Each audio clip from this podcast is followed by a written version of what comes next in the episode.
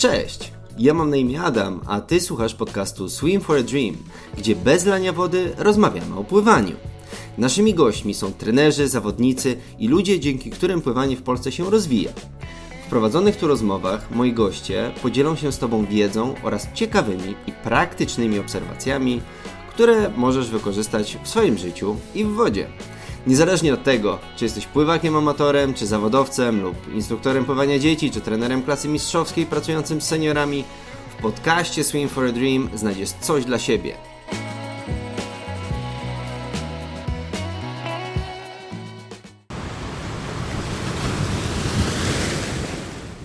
Pora na kolejnego gościa, którym jest dzisiaj Krzysztof Gajewski.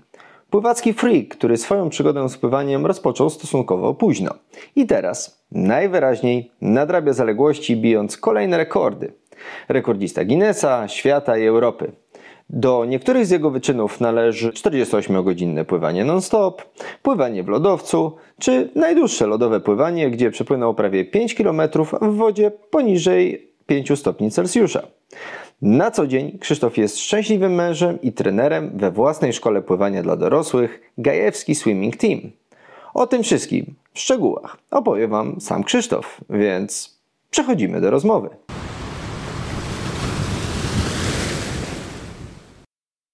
Cześć Krzysztofie. Cześć. 29 lipca, 3 godziny 11 minut, bodajże 27 sekund, zanurzony po szyję w lodzie. Przewrotne pytanie, pierwsze. Po co? Mm, Odpowiedź nie jest taka prosta, jaka mogłaby się wydawać. Zacznę od tego, że mogę, bo sprawiało mi to przyjemność, bo e, przy okazji udało mi się dookoła tego w Inowrocławiu zorganizować niesamowity event, event gdzie w poolboxie masa morsów miała szansę pomorsować na dużej wysokości. E, Żeby zrobić jakieś duże wydarzenie, trzeba dookoła tego zrobić odrobinę show, więc jestem mega szczęśliwy, że w ten sposób udało mi się zaktywizować bardzo dużą grupę osób. A z drugiej strony e, dla mnie to było przygotowanie formy, przygotowanie formy do pływania zimowego latem. Szukałem jakiegoś celu, szukałem wyzwania, jak się zmotywować do tego, żeby latem jednak utrzymać te treningi w zimnej wodzie lub w tym wypadku w lodzie. E, znalazłem e, informację, że jest taki rekord Guinnessa, więc doszedłem do wniosku, że to jest mega fajny cel, żeby spróbować swoich sił. E, Czy Wim Hof się z Tobą kontaktował i już e, wy- wyrażał e, swoje, swoją zazdrość o to, że odebrałeś mu jego, jego tytuł, jego rekord? Rekord ten już od dawien dawna nie należy do Wima Hofa, obecnie Okej. należał do Waleriana Romanowskiego, który siedział troszeczkę powyżej 3 godzin, 3 godziny z jakimiś małymi sekundami. Mhm. Także tutaj właśnie ten rekord jest znany z tego, że właśnie należał kiedyś do Mhm. Wima Hofa, bo rozbudza to wyobraźnię, tak? Ponieważ w naszych wyobrażeniach jego osiągnięcia były nadludzkie, jego organizm był nadludzki, a tutaj się z czasem okazuje, że wcale tak nie jest. Osób podobnych do mnie, które może trochę więcej, trochę dłużej potrafią w takich warunkach wytrzymać jest o wiele, wiele więcej. I pamiętajmy, to jest grubo ponad godzina dłużej od tamtego rekordu, więc a mam wrażenie, że w krótkiej perspektywie paru miesięcy, paru lat ten rekord zostanie wyśrubowany o wiele wyżej i bardzo dobrze. Niech zabawa trwa, niech promocja kontaktu z zimną wodą cały czas się odbywa i kibicuję wszystkim, którzy w przyszłości będą chcieli ten rekord poprawić. Czy należysz do tej grupy osób, które będą go szlifować? No bo sam wspomniałeś po, po tej próbie, e, dawałeś do zrozumienia, że jakby e, mogłeś jeszcze dłużej, że jest, jest tutaj potencjał, był, był zapas na to, żeby siedzieć w tym lodzie dłużej. Potencjał organizmu, jeżeli chodzi o temperaturę ciała, tak był duży, ponieważ e, do końca utrzymywałem tę temperaturę ciała powyżej 36 stopni Celsjusza. Nie mówimy tutaj o hipotermii. Było po mnie widać, że jest źle. Zrobiłem w trakcie przygotowań, czy całą ekipą zrobiliśmy kilka takich głupich błędów, których nawet nie wiedzieliśmy, że można je popełnić, ale to troszeczkę jest tak, że ja parę miesięcy temu powiedziałem, co za problem siedzieć 3 godziny w lodzie, tak? Nie wiedzieliśmy, jak wyglądają te przepisy dokładnie Guinnessa, jakie wymogi trzeba spełnić, jakie są triki, żeby to zrobić. I dla przykładu, dzień przed rozmawialiśmy, jaką temperaturę lodu wrzucić do, do, tej, do tej skrzyni, w której siedziałem, tak? I Mhm. teraz wiemy, że lód zimniejszy jest lepszy. W Okej. lodzie zimniejszym jest cieplej, ponieważ ten lód mniej topnieje, więc mniej zimnej wody spływa po ciele, jest cieplej, tak? Mhm. A ja przestraszony mówię, no nie, nie dawajcie mi lodu minus 20, bo to zaraz będzie jakieś, jakieś nie wiem, takie czarne punkty na skórze, gdzie był kontakt, jakieś takie strach o własną skórę, więc e, powiedziałem, zróbmy ten lód trochę cieplejszy, co było dużo błędem. Tak samo całkowicie odwrotnie działa sytuacja z temperaturą na dworze. Mhm. Im jest chłodniej, przynajmniej w takich normalnych temperaturach, tym jest e, łatwiej, bo wolniej topnieje lód. Okej. Kiedy jest słońce, jest ciepła, a tak, taka pogoda akurat nas trafiła, jest zdecydowanie trudniej, ten lód szybciej topnieje. Nie dość, że ta woda po tobie spływa, to jeszcze dookoła trzeba tego lodu nasypać więcej, żeby za cały czas ten poziom zakrytych barków się utrzymał. E, u mnie to spowodowało uczucie skrajnej klaustrofobii, takiego uczucia, że poczucie, że za chwilę ten lód dookoła się na mnie zawali, on mnie przesypie i nikt mnie z niego nie odkopie. Nie wiem, nie wiem jak się nazywa fobia odnośnie lawin, czy jak to nazwać, zasypania lodem, ale czy to klaustrofobia, czy to troszeczkę coś innego, ale w tą stronę od początku u mnie psychika bardzo Napisałeś, nie że ten grała na moją był stronę. taki, y, był y, nerwowy, że tak powiem, tak? Że już od samego początku poczułeś, e, w tej, w tej twojej relacji było, że, że no dosyć szybko pojawiły się te pierwsze takie e, wątpliwości. Tak, ja, ja czułem, że e, nie sprawia mi to przyjemności, nie chcę, tego, nie chcę tego w tych warunkach robić, po prostu mam taką, taki lęk przed tym. Okej. A z drugiej strony głowa logicznie podpowiadała, że termicznie jest to na pewno wykonalne Mhm. i trzeba po prostu swoje przesiedzieć. Mhm. Chciałem wytrzymać jeszcze dłużej, e, ale po Guinnessie zapadła decyzja, że przerywamy próbę. Cel minimum, jakim był rekord Guinnessa, wiem jak to brzmi, Ja- brzmi wiem, to jak to może brzmieć, tak, ale cel minimum został zrobiony, Jasne. odpuszczam, wracam do pływania. Mhm. No właśnie, to co też wybrzmiewało mi w Twojej relacji, bo nie ukrywam, że zawsze z e, e, dużym zainteresowaniem czytam Twoje relacje po kolejnych, e, po kolejnych sukcesach, po kolejnych challenge'ach, które, które sobie stawiasz, to tutaj nie sposób było nie odnieść wrażenia, że jakby tej satysfakcji z przesunięcia kolejnej granicy, już nie tylko swojej, ale w zasadzie no, można powiedzieć e, e, szerzej ludzkości, no bo w końcu rekord Guinnessa, nie było aż tak wiele. E, I teraz e, powiedz mi proszę o e, z kolei troszkę o wyzwaniach, które spowodowały najwięcej tej satysfakcji. Ciężko jest porównywać skrajnie różne wysiłki. Nie wiem, co jest trudniejsze, czy pływać 48 godzin latem, czy zimą w wodzie poniżej 5 stopni 6 kilometrów.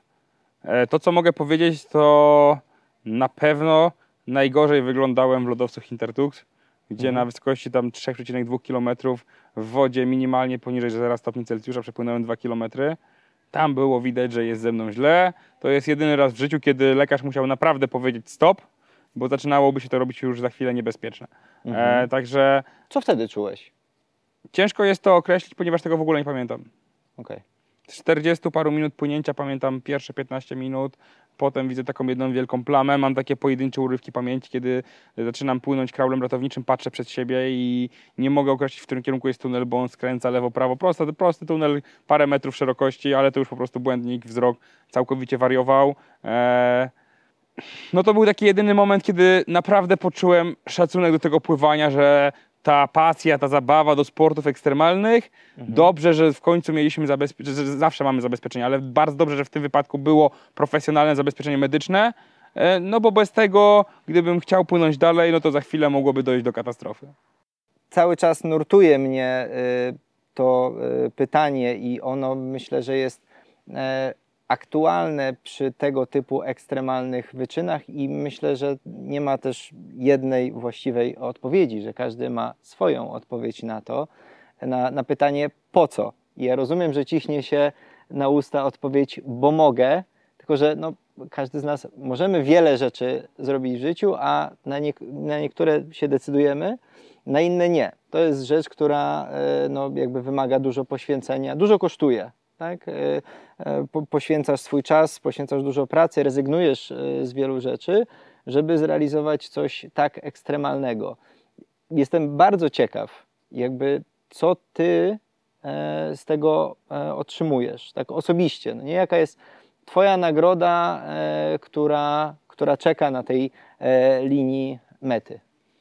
Co, to nawet nie chodzi o linię mety, to chodzi o całą przygodę, która się odbywa przy na początku planowaniu takiego wyczynu, później odkrywaniu wiedzy w ogóle o czym my mówimy, jak to się robi, jak to zrobić i na sam koniec jest taki, taka chwila uśmiechu, kiedy mówimy, no było grubo, niezła zabawa, tak? Mhm. Więc e, jest to szukanie swego rodzaju adrenaliny, ale też zarazem jest to mm, sposób na zrobienie czegoś więcej, czegoś nietuzinkowego, e, w większości dla siebie samego. Nie ukrywajmy, to w większości są projekty, które realizuję dla siebie, które finansowo nawet nie wychodzą na zero, do których kupę kasy wraz z żoną przez lata dopłacamy, ale to jest coś, co daje nam radość. Sporty, sporty a zwłaszcza pływanie w każdej formule daje nam niesamowitą radość. To jest tak, jak teraz było w... Ja w sobotę biłem rekord Guinnessa, w poniedziałek moja żona płynęła z Gdyni na Hel, tak? Także mm. tutaj jesteśmy w tym razem, e, łączy nas ta pasja i to nie jest tak, że ryzykujemy życiem. To jest tak, że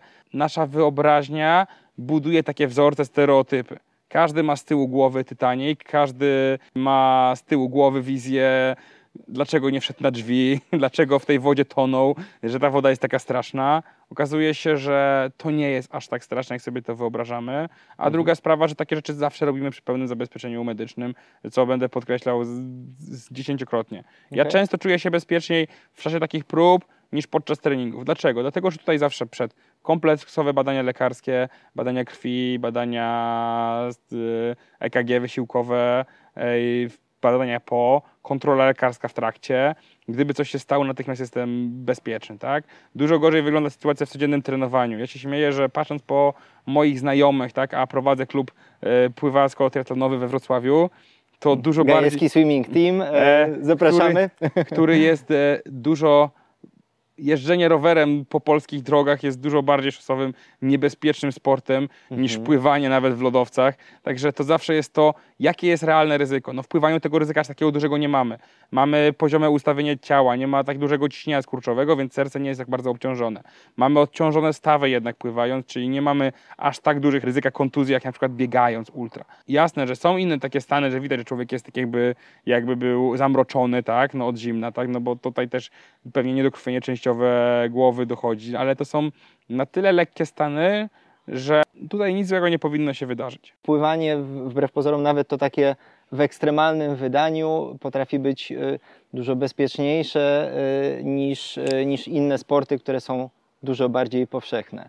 E, tutaj akurat się zgadzamy, bo, bo no, ja też jakieś tam do, doświadczenie pływackie mam i trochę nawet tego maratońskiego pływania liznąłem i podobnie jak ty e, moja droga do, do, do pływania nie, nie zaczęła się w wieku 6-7 lat, bo rodzice wysłali mnie do klubu pływackiego i z tego co wiem, to twoja przygoda, y, ten początek tej przygody z pływaniem też tak nie wyglądał. Jakbyś mógł trochę przybliżyć, jak to, jak to u ciebie wyglądało.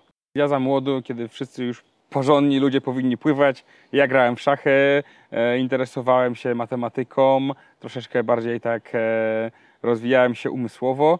Mhm. E, później na studia poszedłem do, na Politechnikę, uniwersytet i dopiero po tym wszystkim powiedziałem stop, nie chcę pracować w tej branży, chcę zająć się pływaniem. Dlaczego akurat pływaniem? Nie mam pojęcia, ale tak nagle jednego dnia sobie wymarzyłem, a przepłynę 10 km na maratonie, chyba wtedy w Sławień i mówię sobie, dlaczego tam? Nie mam pojęcia, ale wydawało mi się to coś tak super fajnego, a zarazem trudnego, że żeby to zrobić w parę miesięcy z poziomu zero, no to powiedziałem, no dobra, poświęcamy wszystko, e, wchodzimy all in, no i te parę miesięcy jednak ciężkiego treningu swoje zrobiło, mhm. e, cel uzyskałem, pamiętam jaki wtedy zmasakrowany wychodziłem, teraz się śmieję, że często dziennie pływam dużo więcej niż te 10 kilometrów, e, także ale początki się zawsze miło wspomina. Jasne. E, nie, nie, mogę przestać się uśmiechać, bo e, ja też mam e, wspomnienia związane z maratonem w Sławie. To było moje pierwsze 10 km przepłynięte w otwartej wodzie. Zastanawiam się w ogóle, w którym roku płynąłeś, czy może to jakby przez przypadek już gdzieś tam wtedy nasze drogi się nie, nie skrzyżowały? Chyba 2017. 2017. Na przedostatnim maratonie w Sławie. Musiałbym spojrzeć na swoje wspomnienia z Facebooka. Wiem, że wtedy też e, Boguś Ogrodnik e, płynął, bo wtedy go poznałem, tam e, zrobiłem sobie z nim zdjęcia. Jeżeli nie znacie Państwo też tej postaci, to zachęcam, żeby, żeby sobie sprawdzić, bo również inspirująca postać. Co myślisz, że Cię pociągnęło w kierunku maratońskiego pływania? No bo znowu, no nie jest to wybór oczywisty. Tak? Jakby rozumiem, że pływanie y, mogło zacząć Ci sprawiać y, y, przyjemność. Ta forma ruchu z wielu względów jest dobra i dla ciała, i dla umysłu, ale co myślisz, jaki zespół czynników spowodował, że poszedłeś w kierunku maratońskiego pływania? Woda daje takie uczucie wolności. Kiedy na basenie trenujesz, ja na przykład tego nie czuję. Czuję, że to jest takie cywilizowane. Czuję, że to wszystko jest takie, po prostu patrzymy na zegarek, płyniemy od ściany do ściany, robimy swoje. A kiedy wychodzisz nad wody otwarte, wypływasz kawałek od tego brzegu, najlepiej kiedy jesteś samemu, to wiesz, że jesteś ty, jest przyroda, nikt ci nie przeszkadza. Teraz masz bardzo prosty cel, e, cel, żeby dopłynąć. To jest super dla psychiki, kiedy nie zastanawiasz się jak w życiu, co mam zrobić, żeby osiągnąć sukces, tak? To jest takie, wydaje się, że nie wiadomo, gdzie pracujesz, tak? I zawsze, choćbyś nie wiem, co zrobił, powiesz, no mogłem zrobić to lepiej, mogłem to zrobić inaczej, mogłem zrobić to. A tutaj jest bardzo jasny, klarowny cel. Dopływasz, uzyskujesz swój cel, docierasz na metę, jesteś mega szczęśliwy i zadowolony, wypełniasz swoje, mhm. swój cel. To jest to, co mi się w tym podoba. W jaki sposób to maratońskie pływanie myślisz, że pomogło Ci ukształtować psychikę i czego się o sobie dowiedziałeś dzięki, e, dzięki maratońskiemu pływaniu? Dowiedziałem się o sobie bardzo wiele, bo e, moja psychika działa zupełnie inaczej na treningach, zupełnie raczej na wyczynach. Mhm. Na treningach to czasami wygląda, brzmi aż nieprawdopodobnie. Ja najczęściej jestem marudą, szukam wymówki. E, okay. Nie ukrywam tego, że regularnie właśnie wchodząc zimą na, do, do, do, wody, przed każdym treningiem marudzę ludziom 5 minut, że to nie ma sensu. A potem dochodzi do jakiegoś dużego eventu, w którym jestem w stanie siebie wykrzesać naprawdę dużo. To jest ta moja mocna strona, jeżeli chodzi o pływanie, tak, no bo nie jestem pływakiem, czymś innym to muszę nadrabiać. Nadrabiam to tym, że wiem, że do końca będę psychicznie to wytrzymam. Mhm. Nie, mam, nie mam rozkmin, tak jak samo przy tym Guinnessie, czy dam radę, czy nie, jak przygotować głowę. Nie przygotowywałem teraz do lodu, czy do długiego dystansowego pływania głowy, wizualizacji mentalnych, yy, niczego z tego stylu. Dla mnie odpowiedź jest prosta. Jeżeli mam płynąć, to po prostu płynę. I mhm. ja nie rozważam o tym w tym, tamtym momencie, czy to mi się podoba, czy nie, czy to jest dobre, czy to jest złe. Miałem siedzieć w lodzie, po prostu siedzę w lodzie. Nie buduję pod to wszystko takiej podkładki, wizualizacji, wyobraźni, tylko robię po prostu cel, który sobie zamierzyłem okay. i wchodzę w niego w całości. Najbardziej dla mnie szokujące było jedno z Twoich dokonań, to, które tak naprawdę do tej mety nie dotarłeś, ale z którym bardzo byłem w stanie się zidentyfikować. Dlatego, że ja w 2017 roku, co do tej pory jest moim największym sportowym osiągnięciem, Przepłynąłem z Giżycka do Mikołajek i to był dystans 40 e, km. E, zajęło mi to prawie 17 godzin i no jakby faktycznie w trakcie e, kilka razy gdzieś tam dotknąłem sufitu i musiałem go przesunąć, żeby, żeby do tej mety dotrzeć. I kiedy usłyszałem, że jest człowiek, który jakby chce zrobić to w, w, tejże lokalizacji, czyli na Mazurach, tyle tylko, że zamierza przepłynąć ponad czterokrotnie dłuższy dystans, no to rozsadziło mi to głowę, bo, bo wiem przynajmniej tyle, ale to jest o tyle więcej od 99,9% społeczeństwa, jakby o czym my tu w ogóle mówimy. I powiedz, jak wspominasz te, te dwa podejścia? Teraz z perspektywy czasu e, trochę żałuję tego, w jaki sposób do tego podszedłem. Ponieważ znaczy? trzeba byłoby ten cel podzielić na dwie rzeczy. Mhm. Jedną kwestią jest przepłynąć Mazury, nawet w dwie strony. Drugą sprawą zupełnie niezależną e, powinna być próba podejścia do rekordu świata w najdłuższym pływaniu The Longest Lake Swim. Okay. E, powód jest prosty. Mazury są skrajnie nieprzewidywalnym i trudnym zbiornikiem do pływania. Jeżeli trafimy na jezioro Śniarzwy na złe warunki pogodowe, to fizycznie nie da się tego przepłynąć. Co, na co ty właśnie trafiłeś? Tak. Do tego jeszcze takie wodę 17-18 stopni za pierwszym razem, za drugim razem stałem po prostu w miejscu i pogoda się tylko i wyłącznie pogarszała, więc też tą próbę trzeba było przerwać. Mhm. E, ponieważ e, jeżeli bierzemy pod uwagę rekordy świata, w których po prostu liczy się dystans na jeziorze, najlepiej jest wybrać zbiornik, który jest prosty, e, w którym nie ma jakichś tam dziwnych prądów, fal jakichś nietypowych, e, jest z nim ciepło i tam po prostu robić kilometraż. Jasne. E, jeśli chodzi o sam fakt przepłynięcia Mazur, no to to jest wyzwanie, wydaje mi się, dużo, dużo większe niż, niż zmierzenie się z rekordem świata w najdłuższym pływaniu, ponieważ nawet już nie chodzi o to pytanie, czy będziesz miał dobrą pogodę, ale kiedy z tyłu głowy wiesz, że jest duża szansa, że ta pogoda się popsuje i coś nie wyjdzie, cię psychicznie bardzo obciąża. Mhm. Kiedy ty wiesz, że katujesz się te 20-30 godzin, jesteś wycieńczony i z tyłu głowy nie masz wizji, że jeżeli tylko to wytrzymasz, to docierasz do celu. Nie. Z tyłu głowy masz wizję, że za chwileczkę wypłyniesz na jezioro Śniardwy i tam w ogóle się okaże, co się będzie działo. Potem Mhm. musisz to jezioro Śniardwy wrócić w drugą stronę. Potem masz kanały między Mikołajkami i Giżyckiem, które najczęściej prąd prowadzi raczej w stronę północną lekko, choć na drugich Mazurach jak płynąłem, to płynąłem całość, całość kanałów pod prąd, więc tutaj też zasady nie ma, tak?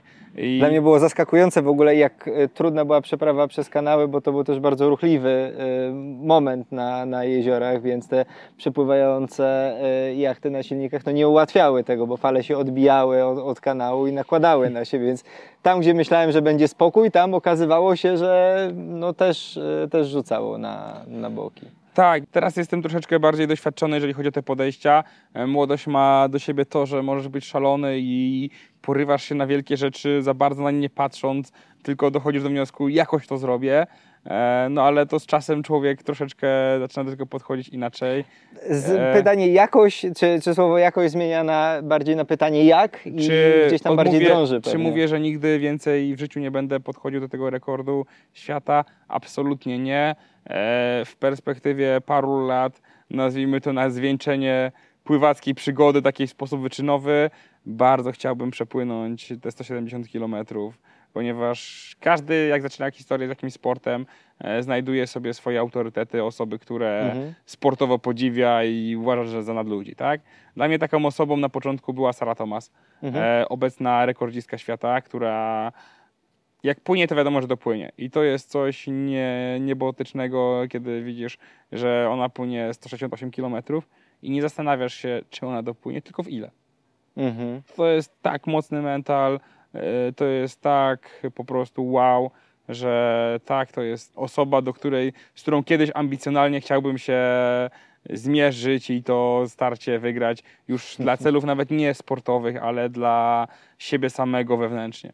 Zastanawia mnie też, e, przygotowując się do tej rozmowy, zrobiłem sobie takie podsumowanie Twoich, e, e, twoich projektów, Twoich wyzwań i e, po prostu zdumiała mnie jakby ilość tych, e, tych przedsięwzięć każdego, de, facto każdego roku, nie? bo od 2019 tam co najmniej 3-4 e, pozycje są e, co roku i zastanawia mnie, jak uniknąłeś wypalenia.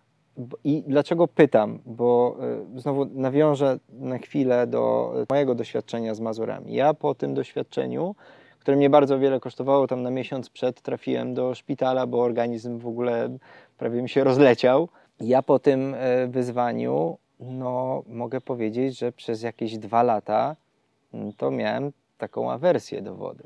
Tak? I naprawdę miałem jakby problem ze, z, z tym, żeby do niej e, wejść. Przestało mi to sprawiać przyjemność. Ewidentnie po prostu coś się we mnie na chwilę skończyło, wyczerpało, złamało, wypaliło. Trudno, trudno to określić. Na szczęście teraz już wróciłem na e, odpowiednie tory i troszkę e, znowu odnalazłem e, frajdę w pływaniu. Natomiast zdumiewające jest dla mnie, że ty płynąc takie kilometraże, robiąc tego typu rzeczy, jesteś w stanie najwyraźniej cały czas zachować pewną świeżość, zachować pewną frajdę z tego.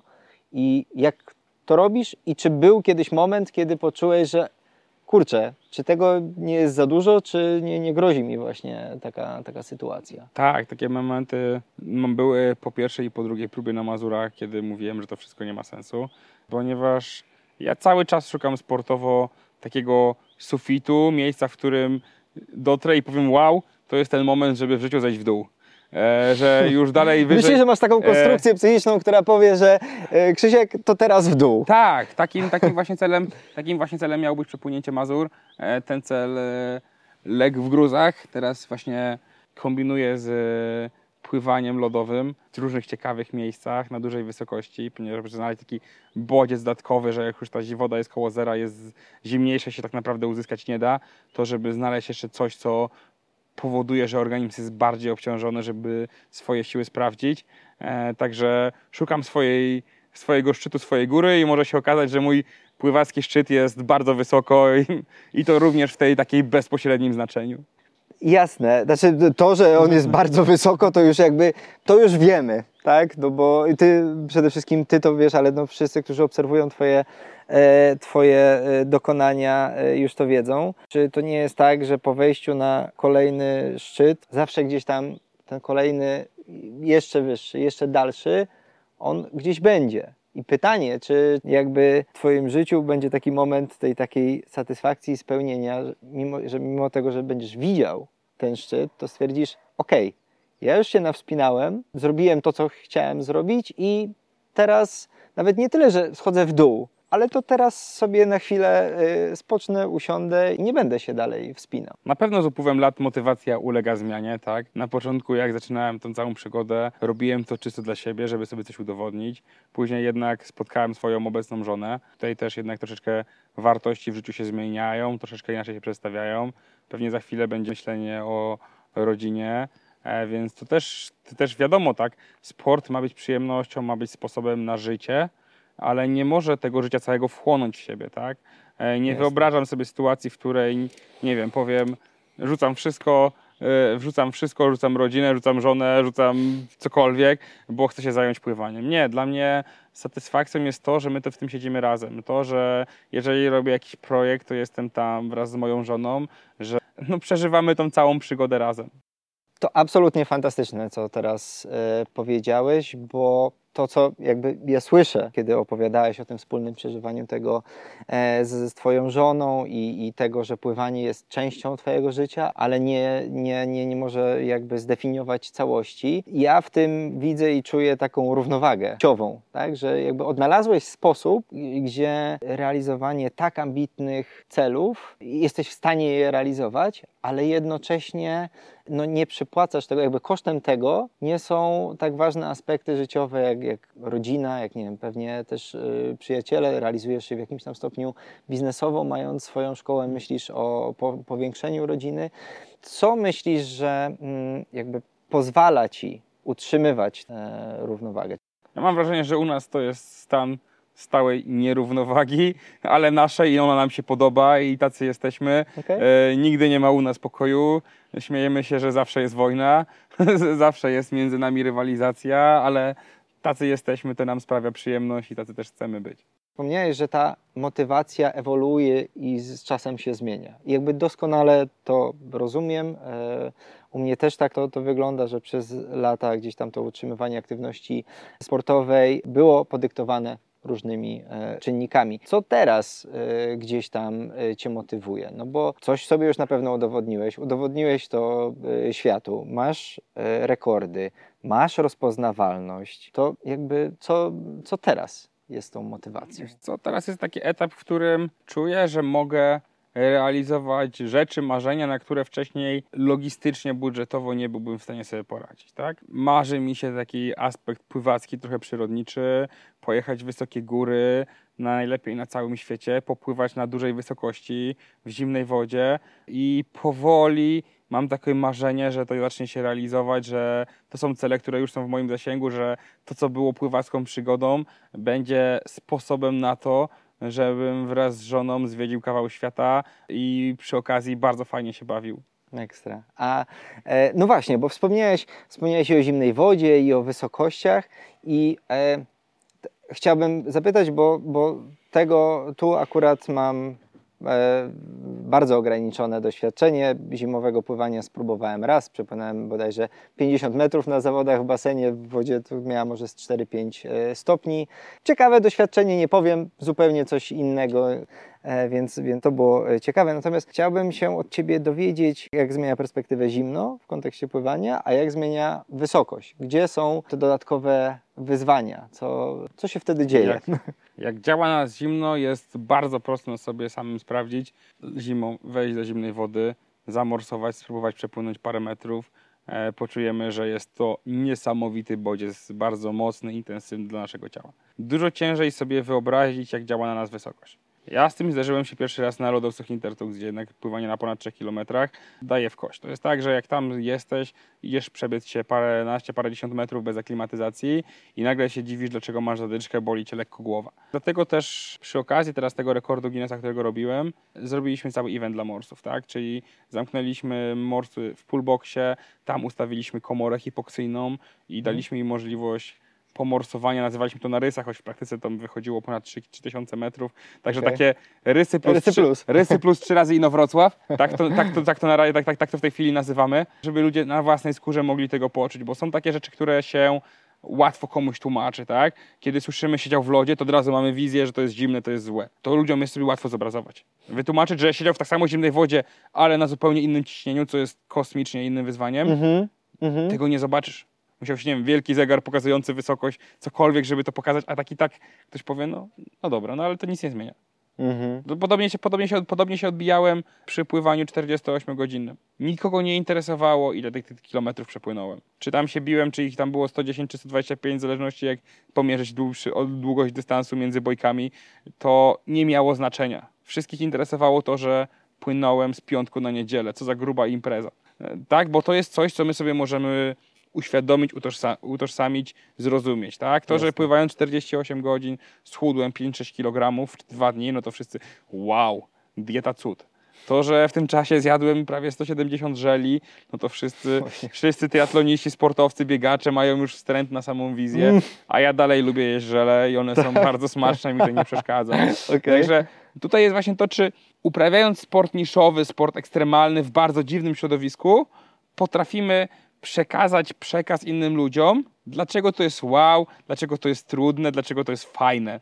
Lodowiec Hintertux jest super miejscem, no bo to jesteś wewnątrz lodowca, dookoła masz na sobą kilkadziesiąt metrów lodu, woda ma poniżej 0 stopni Celsjusza. No ciężko o bardziej widowiskowe miejsce do pływania niż wnętrze, podziemny tunel wewnątrz lodowca, no bo to już Mhm. nie mogę sobie wyobrazić.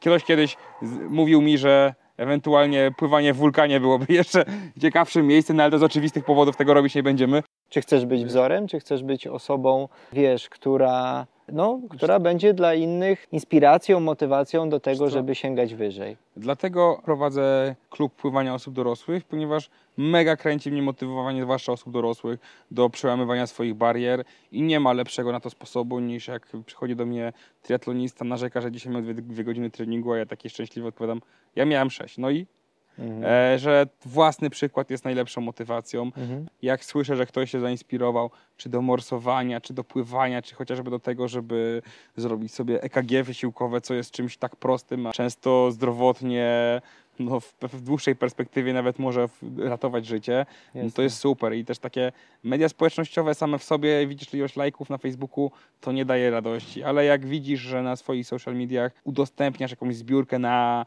akcję bliską tobie motywacyjnie, to czujesz radość, jak nagle patrzysz, jak parę tysięcy czy paręnaście pływają na takie zbiórkę i czujesz, że mogłeś komuś pomóc, więc tutaj social media jako sposób budowania sobie ego przez to, że opatrzę są ilości, nie, ale jako sposób na to, żeby jednak troszeczkę bardziej oddziaływać na ten świat, przekazywać wartości, które są mi bliskie, Okej. to, to, to, to zdecydowanie tak. Kolejny raz, jak coś mówisz, to znowu nie mogę się przestać u, uśmiechać, bo, bo, bo też poszliśmy podobną, e, jakby jest, są pewne podobieństwa e, między nami. Ja też w Łodzi prowadzę e, szkołę pływacką, która specjalizuje się w pracy z dorosłymi i ja pracuję przede wszystkim z dorosłymi. I to kiedy oni decydują się na pewne nowe doświadczenia, właśnie ze względu na jakby przykład swojego e, trenera, czy to na morsowanie, wzięcie udziału w zawodach, wejście po raz pierwszy do otwartej wody, to jest niesamowicie e, satysfakcjonujące zarówno dla nich, jak i no, w tym przypadku dla mnie, mówiłeś też o tej satysfakcji, a korzystajmy może teraz z tej okazji i powiedz o, o podopiecznych, z których y, jakby jesteś specjalnie czy wybitnie dumny, bo coś zrobili. Bo to nie, musiało, nie chodzi mi to o to, że wymień te największe osiągnięcia swoich podopiecznych, okay. tak? tylko takie, które nawet na tobie zrobiły wrażenie, no bo wiesz, jakby jaki był ich punkt wyjścia, tak? No bo sukces powinniśmy mierzyć nie tylko jakby tą metą, tak, gdzie ona jest, ale nawet czasem mam wrażenie, że bardziej gdzie był ten start. Ja jestem rozpoznany z tego, że kiedy przychodzi jakaś nowa osoba, która nie boi się wejść do wody, jakkolwiek tam parę metrów żabką przepłynie, staram się w godzinę, dwie spowodować, żeby przepłynęła kraulem na bezdechu basen. Okay. Żeby na człowieku wymusić przełamanie lęku przed tym pływaniem, zrozumieć, że to uczucie duszenia w wodzie jest czymś normalnym, z czym się możemy oswoić i kiedy ten cel osiągamy tak klasycznie, no nagle zadaję pytanie, to teraz przepłyń oddychając, będzie prościej. E, I już, tyk. Tak, tak. I w dużej mierze to się, roz, to, to się rozchodzi o to, kiedy ktoś sobie na tyle zaufa, że w tej wodzie się rozluźni i wtedy zacznie mu to wychodzić, tak? I to są takie najcudowniejsze chwile, kiedy ktoś się katuje, patrzę, płynie na pierwszym, drugim treningu, nie wiem, przepływa 5-7 metrów i nagle staje, mówi, że to był koniec, bo się dusi. No i nagle pada pytanie, czyli co się dzieje?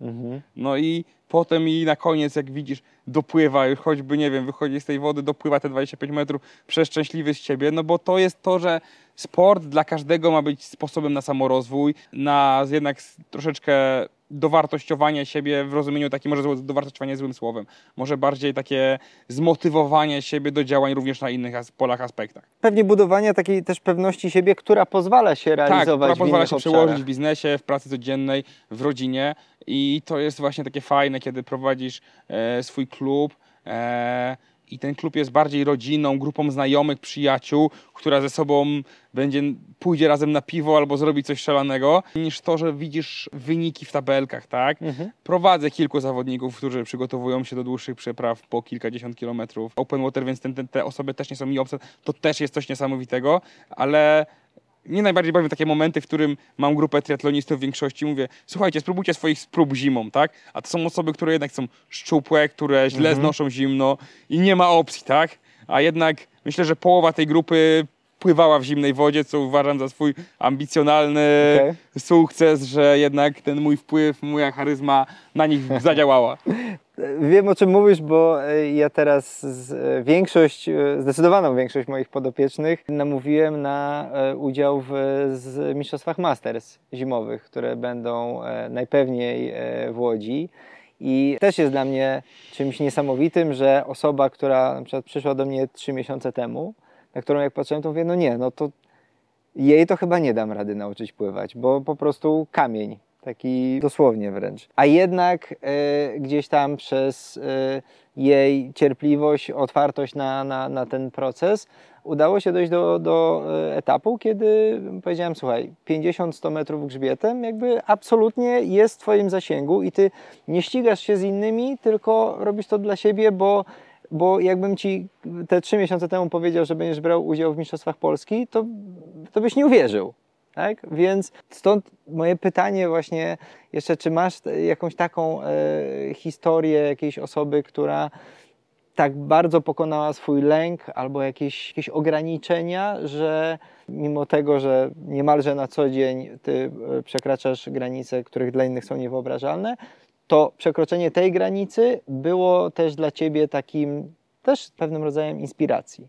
Tak, to jest zawsze chwila, kiedy pierwszy raz, no taka klasyczna nasza trasa z Dyni na Hel w Polsce, tak? Za każdym razem, jak widzę jakiś zawodnik ode mnie wychodzi, wychodzi na brzeg, widzę, że jest zmasakrowany, ale ja wiem, że on sam ze sobą wygrał walkę, mm -hmm. że ja na tej łodzi byłem, ja na tej łodzi się wynudziłem, jeszcze na łodzi często łapię chorobę morską, siedzenia na social media i wrzucania relacji, traków, wszystkiego dookoła, podawania napoi, więc ja też jestem zawsze tak zmasakrowany, słyszę płynąć na łódź, z tyłu głowy mam nie, oczywiście mówię od razu tak, z przyjemnością. E, I ten moment, w którym widzę, że ktoś właśnie wychodzi na brzeg, po prostu widzę taki uśmiech na twarzy, było grubo, ale wow, zrobiłem to.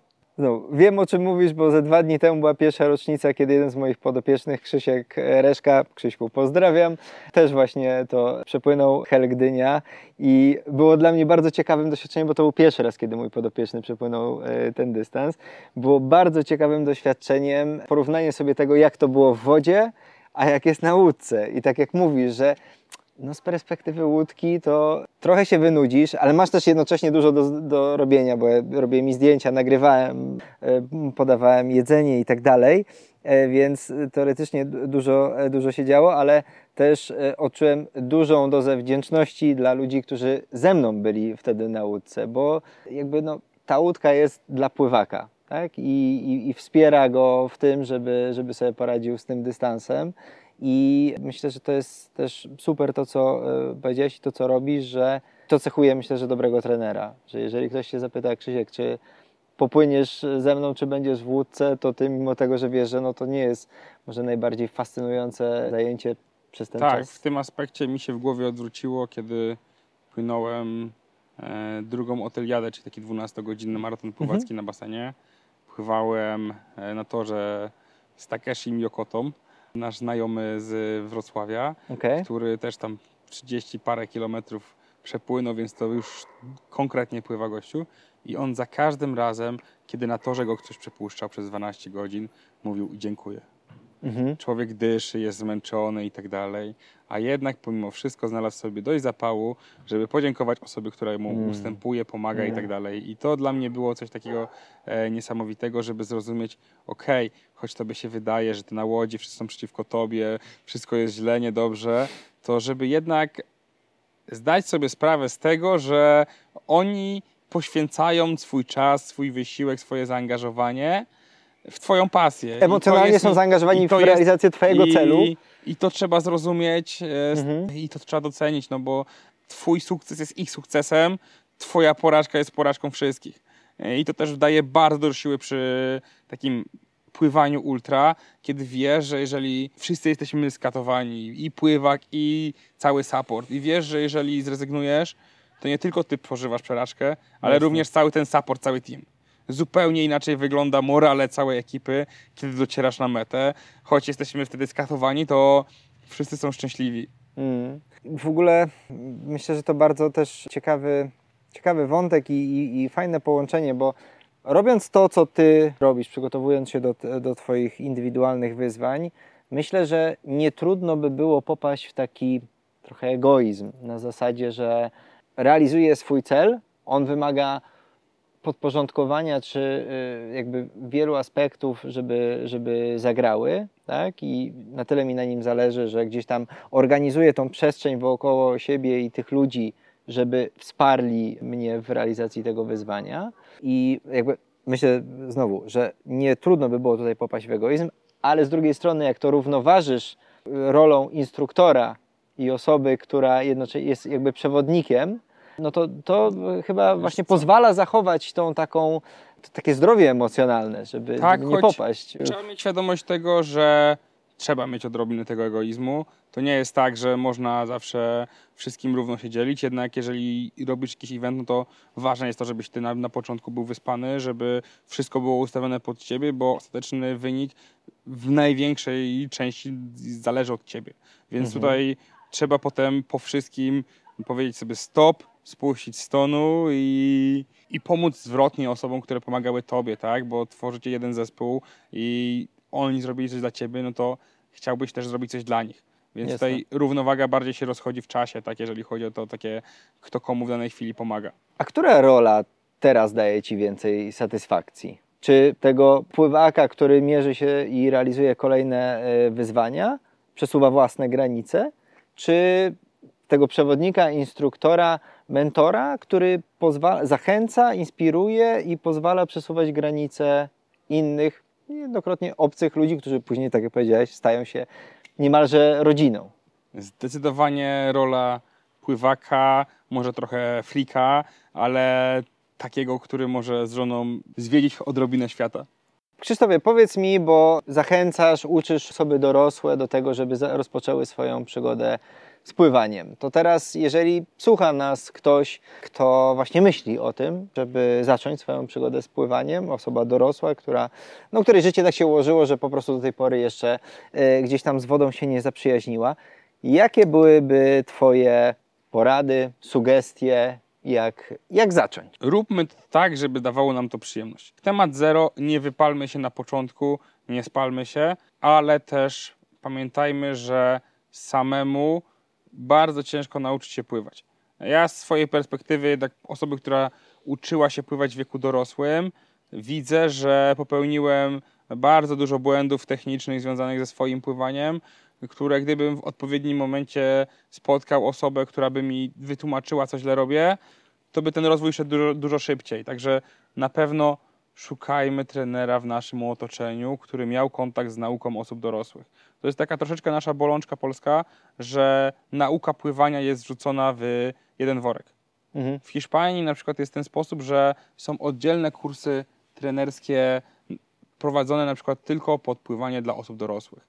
Osobno jest metodyka pływania dzieci, kiedy w Polsce robimy kurs instruktorski, robimy kurs instruktorski dla dzieci w rodziku oswajanie z wodą. Mhm. I potem dochodzą do takich ciekawostek, kiedy dorośli całkowicie źle pływają, bo ktoś im tłumaczył pływanie, jak się tłumaczy dzieciom. I to jest taka bolączka, kiedy ja mówię przy oddechu, a dlaczego przy oddechu w kraulu doklejasz głowę do barku? Mówię, no bo pani instruktor mówiła mi, że główka musi opierać się o rączkę. I to nie jest podejście, jakie oczekują osoby dorosłe, poważne, które jednak Te też mają swoje ograniczenia ruchowe chociażby, które, nie? Że... które po to płacą pieniądze, żeby jednak uzyskać merytorycznie coś wartościowego. Efekt. E, tak, także uczmy się pływać, ale zarazem też, jeżeli widzimy, że uczymy się pływać z kimś, kto nie widzimy rozwoju, widzimy, że on idzie za wolno, Mhm. nie bójmy się zapytać kogoś innego, nie bójmy się przemyśleć, czy na pewno to, co robię, ma sens. Okej. Ostatnie pytanie, bo nie chcę zabierać Twojego czasu, jesteś teraz rozchwytywany i nie do takich e, mediów e, chadzasz. Powiedz mi, mój drogi, bo to pytanie mnie bardzo nurtuje i tym sobie zamkniemy. Kto jest lepszym pływakiem? Ty czy Twoja żona? Zdecydowanie ja. E, pływam lepiej od swojej żony, ale też to jest tak... Myślałem, że kurtuazyjnie będziesz Nie. tutaj chciał z tego wybrnąć. nie, nie, nie, ale to też jest tak, że znaleźliśmy sobie nawzajem pola, w których super sobie radzimy. Okej. Ja panicznie boję się wysokości. Mhm. Przypuszczam, że dlatego moja żona zakochała się w wspinaczce na ścianki. E, Ja mam takie powiedzenie, że jestem przeciwny wchodzeniu na ściankę, bo nie popieram sportów ekstremalnych, co, co najczęściej budzi śmiech u ludzi, ale dla mnie to jest coś tak niewyobrażalnego, że Okej. każdy ma swoje pole, w którym się rozwija. Ja jednak na to pływanie pływam dużo więcej, więc też pływam dużo lepiej, Jasne. choć wszyscy uważają, że ona pływa dużo ładniej. E, więc ten aspekt tej wizualny pływania jest po jej stronie. Czyli- No, ale są takie sp- sporty, w których ja po prostu odpadam na samą myśl, że można zrobić coś takiego i powiedziałem, przepraszam cię Agnieszko, ja z tobą nie pójdę na ściankę, bo jak nawet ciebie asekuruję, to mi się, ja mam zawroty głowy, kiedy patrzę na tą ścianę i że jesteś 10 metrów nad ziemią. Słuchaj, to w takim wypadku, mimo e, Twojej e, niechęci do ścianki i lęku przed wysokością, e, życzę Ci, żebyś ten szczyt, o którym dzisiaj rozmawialiśmy, żebyś na niego doszedł, żebyś poczuł tą satysfakcję, która pozwoli Ci jakby stwierdzić, że znalazłeś go. Tego Ci życzę. Życzę Ci, żebyś dalej inspirował innych i żebyś robił to, co Tobie sprawia frajdę, bo myślę, jestem przekonany, że wnosi to e, dużą e, wartość e, w Twoje otoczenie, w osoby, które mają z Tobą tą przyjemność, że, że mają styczność. Ja Ci bardzo dziękuję za czas, za rozmowę. Już teraz czuję niedosyt, bo bardzo chętnie bym porozmawiał dłużej, ale mam nadzieję, że to była pierwsza i mam nadzieję, że nie ostatnia e, rozmowa. Zdecydowanie porozmawiaj z osobą z branży, która widać, że widzi i rozumie moje wnętrze, to zawsze wielka przyjemność i zaszczyt, także na pewno jeszcze się tutaj usłyszymy. Dzięki. Dzięki.